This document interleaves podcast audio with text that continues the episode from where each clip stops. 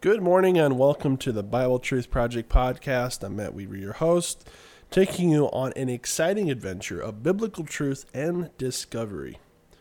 So, I've been listening to a lot of different uh, podcasts the last while of different people. Some some people with radio shows, some other people, and also some some YouTube videos uh, that I've been looking at. What are some things that people are uncovering or discovering, you know, truth based type things and it's been interesting to hear different people's discussions. Actually, one of the one of the shows I listen to some is uh, the Line of Fire by Dr. Michael Brown. Interesting character who Jewish man who was who was converted uh, or accepted uh, Jesus as his Messiah, and uh, he's been in. Uh, I guess you could say apologetics to a degree uh, for 30 plus years. Um, very, very smart man. He's a PhD, uh, speaks, I believe, a dozen Semitic languages. So he, he's smart. Okay, he knows what he's talking about. And I actually, I actually sent him an email, sent the organization an email. I figured that he probably wouldn't respond to me directly, but I just explained the situation uh, as far as what I, what, what happened to me when I was in Israel, the time when this lady on top of Mount Arbel had spoke to me that I'm an Ephraimite, and I just said I'm, you know, I'm, I'm not the type of person who's going to just jump into something head over heels. It's not, not like it's a salvation issue or whatever. It's just an interesting thing that happened to me, you know. And then they responded, and it was interesting. The response was from a uh, a Jewish person uh, responsible for his Jewish outreach, and he said very vaguely, extremely vaguely. Uh, you were not an Ephraimite. Ephraim was part of the ten lost tribes. They don't exist. Blah blah blah blah blah.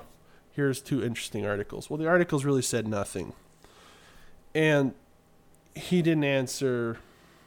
Obviously, I didn't. I didn't put a whole lot of detail in there. I mean, he was glad to hear the the story, the testimony, how the Lord, you know, how He's moving in my life, etc. But it just said, you know, basically denied and, and dismissed the whole thing is a fluke and whatever. It's just not happening. I think it's interesting that um, that we as I mean, I, I don't know. I don't know the full truth of what happened to the 10 tribes or Ephraim or the lost tribes, I guess you could call it. I mean, I did a couple episodes where I talked about it basically just because I was understanding this truth. I was I was getting into to seeing what the Bible says, and I was basically presenting it to you. This is what the Bible says. This is, you know, is this is this what it is? It's not. It's something to contemplate. I don't know. It's not like it's a salvation issue, but is God doing something with uh, this picture? And that is basically what I had presented to them. But you know, and, and I'll be honest, I see this hesitation from Messianic Jews to acknowledge that there's anything to it. They kind of are like, no, no, that's just, just that's just some weird thing. I've seen prominent leaders uh, in the messianic movement denounce anything to do with that kind of a thing. That's just that's not true, and and it surprises me a little bit because. Uh, and I, and I get it. I get it. I mean, it is it is not necessarily the most important thing in the world right now, but it's like it's in the Bible. The prophets who wrote that the Jewish people returned to the land are the same ones who wrote um, who wrote about Israel and what God is going to do to the house of Israel. I'm not referring to the whole house, just to the northern tribes and Ephraim. And interestingly enough, I kind of think it's interesting that the ones that kind of deal the most with Ephraim are what we call the minor prophets. And I, I, I wonder why we say minor and major because we are, we we're like minoring. Oh, these these are the pro- okay. These these are not important. Well, that's the attitude that everybody has towards the issue, which is perhaps that's fine. Maybe that's the way God intended it to be. Whatever. But it's interesting to me that they are not excited about the prospect of re- reuniting with their lost brothers at all. To them, no, that's not going to happen. We are we are it. We are the Jews. That's it. And truthfully, yeah, they are the Jews. Okay, nobody is saying that Israel, the ten tribes, are going to come back claiming to be Jews. Uh, however, there are groups and pockets of people who have been accepted back in as Jewish because they have somewhat Jewish practices or Jewish blood, and that is like Beit Israel, which comes out of Ethiopia. So there's Ethiopian Jews, there's Jews in India, there's Jews in Iran, there's Jews in different parts of the world. However, they are clearly identifying as Jews, not as uh, Israelites. Now, the the Israelitish question has been somewhat controversial, and that's pretty much how everything is. Okay, let's just be honest. Everything's controversial. I don't think there's anything that's not controversial in today's day. Let's just face it. But anyway, uh, I, I, was listening to a book, really good book, uh, called Understanding Your Jewish Faith by Daniel Juster. Um, his, the title is Jewish Roots Understanding Your Jewish Faith. And it's a very good, solid book. I believe he was one of the uh, kind of founders of the Messianic movement. And he, he, he kind of lays it out where the beliefs are, what they do. And, I, I appreciate what he has to say. I appreciate his heart for revival. I appreciate his heart um, for the new covenant. I, he identifies, I believe, correctly, you know, that a Gentile is not required to keep the law per se, and, and a Jew not even necessarily either. However, it is his uh, Jewish identity, and, he, and if you are serious about your identity, then you need to maybe be serious about keeping Torah, etc. Um, and so I can appreciate what he has to say. It has some insights, good insights, but in general, he just kind of lays out the the movement and the motive, what's good, what's bad, uh, history, etc. There's one thing. Now, the other thing I've been had uh, looked at here, I'm tongue tied this morning. Sorry. If you go onto my website, you're going to see I've added some videos, changed some things around. And listen, I will try to do better. I have just been so busy with my twins at home to really to really do justice to what I want to do with this website. But we're getting there. At least it's better than nothing. It's better than it was, I should say. So I put a video on. I got an email. Uh, I followed Bob Cornuke for some years. I, I don't know uh, that I believe all his theories completely, but you know he has some interesting stuff. But I and I followed I followed him. And anyway, so I get an email from Bob Cornuke, and Bob sends this video out, and I knew he was working on uh, the idea of the temple. Now this is based on a gentleman named Dr. Martin. I can't think of his last name who was kind of the one who initiated this whole hey the temple where we today where we recognize as being where the temple was is not correct. It's actually south in mount zion. Well bob bob cornuke presents an alternative location to the temple being in the city of david not up on um, temple mount.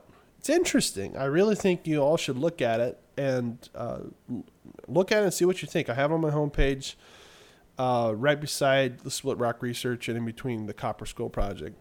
And, you know, it's an interesting thing. I don't know that it's necessarily true. It might be, it might not be. We don't know.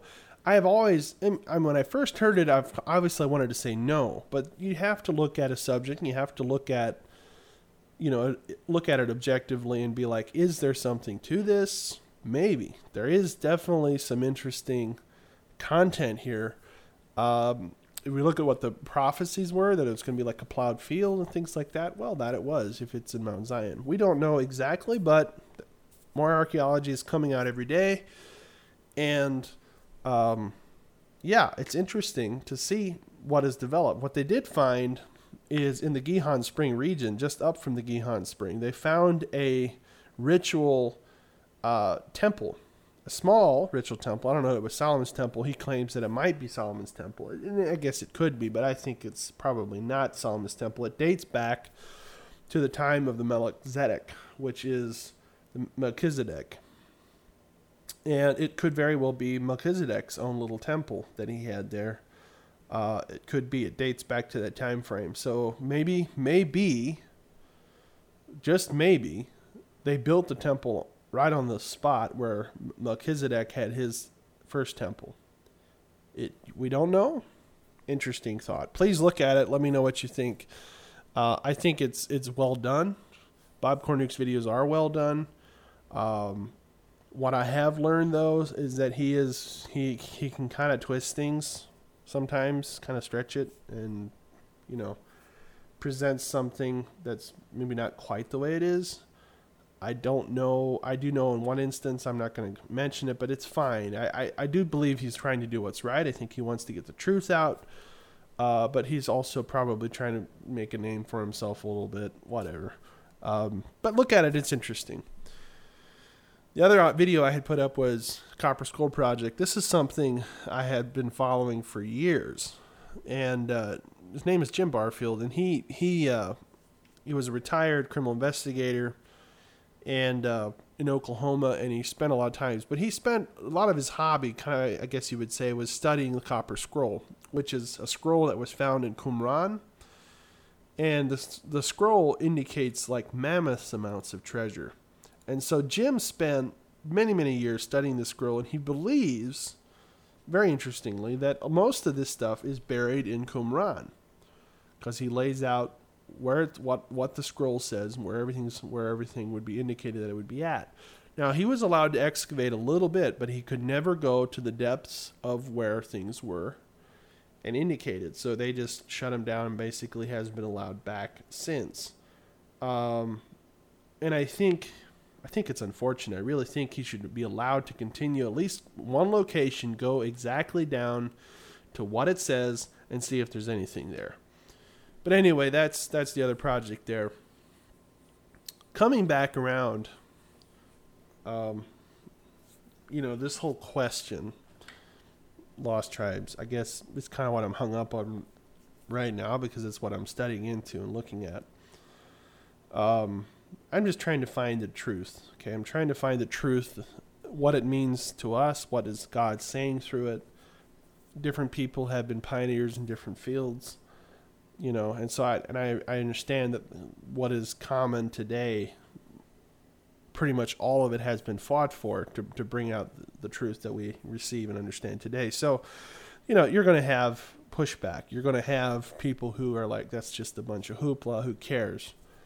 But I guess when I read the Bible, I find this theme, this story that goes back to Abraham. You know, Abraham is the father of all those that believe, Abraham's faith. And, and listen, we look at it and read it as a story. We're like, okay, this great fiction. But there, there was a man called Abraham, and he lived in Ur of the Chaldees. And, and it was real. And God called him and he walked in faith just as we walk in faith today. There's no different. We don't do anything different than he did per se. We believe God and we walk and we follow and we do what he, we believe he shows us.